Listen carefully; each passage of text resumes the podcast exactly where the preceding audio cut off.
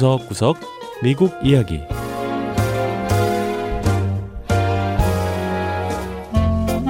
미국 곳곳의 다양한 모습과 진솔한 미국인의 이야기를 전해드리는 구석구석 미국 이야기 김현숙입니다.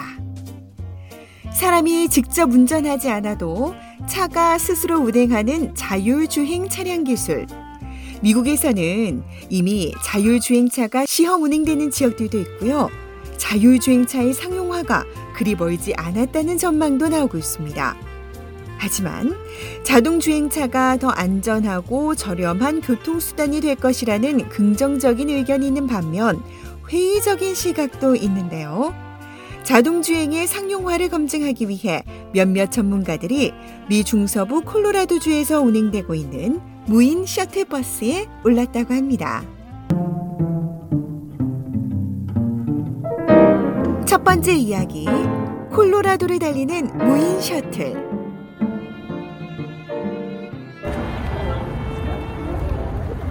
콜로라도주 골든에 가면 독특한 셔틀을 볼 수 있습니다. 셔틀이란 짧은 거리 이동 수단으로 사용되는 버스를 말하는데요.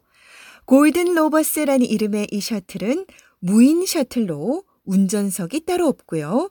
그렇다 보니 크기도 일반적인 버스보다는 아주 작습니다. 무인 셔틀은 미리 컴퓨터 프로그램으로 짜인 경로에 따라 움직이는데 대학 캠퍼스와 일반 도로를 오가며 최대한 6명의 승객을 실어나를 수 있습니다. 콜로라도주의 자율주행 규정을 마련하고 있는 대중교통연구가 에이미 포드 씨는 이날 로버스에 올라 우리가 타고 다니는 일반 차량에도 이미 일부 자율주행 기술이 탑재돼 있다고 설명했습니다. 운전자가 가속 페달을 밟지 않아도 설정된 속도를 유지하는 크루즈 컨트롤이나 차선 유지 기능 등 첨단 운전자 보조 시스템이 바로 자율주행 기술의 일종이라는 겁니다. 콜로라도주의 무인 셔틀 도입을 진두지휘한 콜로라도 스마트시티 연합의 타일러 스위닥 씨도 이날 무인 셔틀에 함께 올랐는데요. I think we will see driverless to truly driverless transit operations this decade. 스위닥 씨는 10년 안에 완전한 무인 차량 기술이 상용화될 것이라고 전망했습니다. 하지만 이날 함께 무인 셔틀 검증에 나선 콜로라도 덴버 대학의 웨스 마셜 교수는 좀 부정적인 시각을 갖고 있었는데요. 5 years ago everyone said we're going to be fully autonomous 5 years from now. And 5년 we're 전만. 해도 이 사람들은 5년 안에 완전 무인 차량이 등장할 거라고 했는데 막상 지금 현실을 보면 그렇지가 않다는 겁니다. 이 무인 셔틀 버스는 거의 자율주행으로 운행이 되긴 하지만 아직은 인간의 도움을 받고 있습니다. My name is Ed, and I'm an operator here. 에드 씨는 과거 한국이나 북한의 버스 차장처럼 버스에 올라타 무인 셔틀의 운행을 돕고 있는데요. 무인 셔틀이 출발과 정지를 스스로 결정하지만 버스가 언제 출발할지를 지시하는 사람은 에드 씨입니다. 에드 씨는 거리에 멈춤 표지판이 서 있으면 무인 셔틀은 자동으로 멈추는데 다시 출발할 때는 자신이 출발 버튼을 눌러야 한다고 했습니다. 한편 마셜 교수는 무인 셔틀의 속도가 시속 20km인 점을 지적했는데요.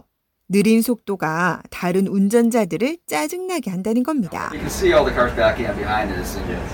셔틀 뒤로 차량이 길게 늘어서 있는 걸 보니 당황스럽다고 했는데요. 무인 셔틀은 달리다가 급정거를 하기도 했습니다. 에드 씨는 무인 셔틀엔 비상 정지 기능이 있다며 부주의한 차량 운전자를 피하기 위해 이렇게 자동으로 멈춰선다고 했습니다. 포드 씨는 이. 모퉁이를 돌 때 차선을 넘는 차량이 있다며 이렇게 셔틀이 자동으로 멈춰서는 기능은 유용한 것 같다고 했습니다. 비상정지 후 출발을 하기 위해 에드 씨는 다시 출발 버튼을 눌렀습니다.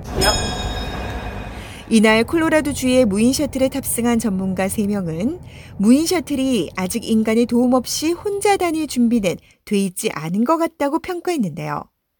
하지만 자율주행 기술의 부정적인 마셜 교수마저도 무인 셔틀과 같은 자율주행차 프로젝트가 계속 시도돼야 한다는 점에는 뜻을 같이 했습니다. Stops here, it's not going to be that useful to people. State of the art today. and 여기서 멈춰버리면 사람들에게 유용한 기술이 되지 못할 거라는 마셜 교수의 말에 포드 씨 역시 앞으로 더 발전할 가능성이 있다고 동의했습니다. 무인 셔틀 프로젝트 로버스 측은 아직은 사람의 도움을 받는 반쪽 무인 셔틀이지만 앞으로 더 기능을 개선하고 또 완전한 무인 시스템으로 운행하기 위해 데이터를 더 모을 것이라고 밝혔습니다.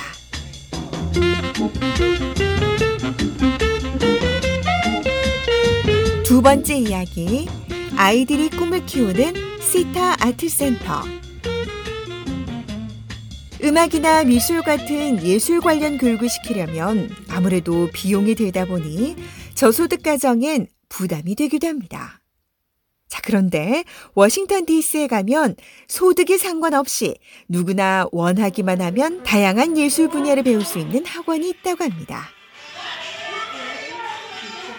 아이들이 각자 붓을 들고 원하는 색의 물감을 골라 큰 도화지 위에 그림을 그리고 있습니다. 다 함께 힘을 모아 대형 작품을 완성하고 있는 건데요. 워싱턴 DC에 있는 시타 아트 센터는 아이들과 청소년들을 위해 미술을 비롯해 악기, 무용, 디지털 기술을 활용한 디지털 아트 등 다양한 종류의 예술 수업을 진행하고 있습니다. I've seen young people come in who have never taken an art class and, gotten to take 시트 아트. 센터의 로레타 톰슨 최고 프로그램 책임자는 이전에 예술 사교육을 한 번도 받아보지 못한 아이들이 센터에 와서는 미술과 춤, 연극 등 다양한 분야의 경험을 하게 되고 또 예술에 대한 애정으로 더 깊이 있는 공부를 하게 되는 걸 보게 된다고 했는데요. 또한 다양한 배경의 아이들이 함께 모여 예술을 배움으로써 서로 더 잘 소통하는 법도 배운다고 했습니다. 시타 아트 센터는 지난 2000년 교회에서 사역했던 음악가 론다 버클리 씨가 자신의 멘토인 패트리샤 시타의 이름을 따 시타 아트 센터를 설립했는데요. 패트리샤 시타 씨는 1970년대부터 예술을 통해 도시 아이들의 삶을 바꾸고자 노력한 사회 활동가였죠. 시타 아트 센터는 워싱턴 DC 내 비교적 부유한 동네에 자리 잡고 있지만 수강생의 약 80%는 중간 소득 60%에 미치지 못하는 가정의 학생들이라고 합니다. Um, based on the family's household size and their income level. 톰슨 씨는 학생의 가족 수와 소득 등에 따라 등록비가 차등 적용된다고 했는데요. 돈이 없어서 아이들을 돌려보내는 일은 없다며 만약 수업료를 내기 힘들다면 지역 사회봉사 등 다른 방식을 통해 아이들이 수업을 들을 수 있게 해준다고 했습니다. 중남미계 가정 출신인 로라, 로레나 자매는 시타아트 센터에서 여러 가지 수업을 듣고 있었는데요. I feel like physical acting helped me a lot because like since we're acting we have to be 로레나 양은 연극 수업이 도움이 많이 됐다며 자신의 목소리를 분명하게 내는 법을 배움으로써 학교에서 발표를 하거나 사회성을 기르는 데 도움이 된다고 했고요. For me, what helped me the most is SEALs. Uh, we get to communicate. 로라 양은 세이즈라고 하는. 지도력 향상 프로그램이 가장 도움이 됐다고 했습니다.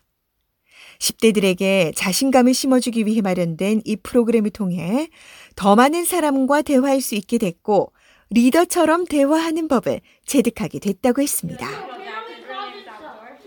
이 자매 어머니 노마 씨는 아이들이 아트센터에 다니면서 실제로 달라지는 게 보인다고 했는데요. So she's taking ballet.